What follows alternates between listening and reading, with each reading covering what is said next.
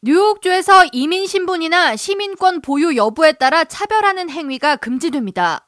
캐티 호컬 뉴욕 주지사는 지난 23일 주 인권법을 개정해 이민 신분에 근거한 차별은 불법임을 명시하는 법안 S6586A에 서명했습니다. 이에 따라 고용주나 landlord 혹은 기타 공공시설 운영자 등이 이민 신분에 따라 불이익을 줄 수 없게 됩니다.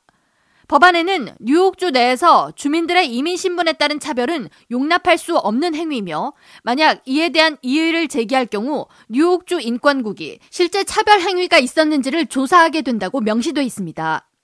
법안을 발의한 존 리오 뉴욕주 상원의원과 이를 지지한 카탈리나 크루즈 주 하원의원은 28일 성명을 통해 이민 신분에 따른 차별 철폐를 현실화시킨 캐티 호컬 뉴욕 주지사의 법안 서명에 박수를 보낸다고 환영 의사를 밝혔습니다. 한편 뉴욕시에서는 이번에 뉴욕 주지사가 서명한 이민 신분에 따른 차별금지법과 유사한 규제가 시행되고 있습니다. 뉴욕시 인권위원회는 주택 임대 시 혹은 직장 내에서 출생 국가로 차별하는 건물주, 고용주 등에 대한 규제를 강화하는 규정과 함께 이를 어길 경우 최대 25만 달러의 벌금을 부과한다는 내용이 포함되어 있습니다. 주택이나 직장을 포함해 음식점, 헬스클럽이나 공원, 도서관 등에서 상대방의 억양으로 차별하는 경우 이민세관 단속국 아이스에 전화한다는 등의 협박으로 집수리를 거부하는 경우 저임금이나 임금 미지급을 하는 경우 모두 뉴욕시 규제 대상입니다.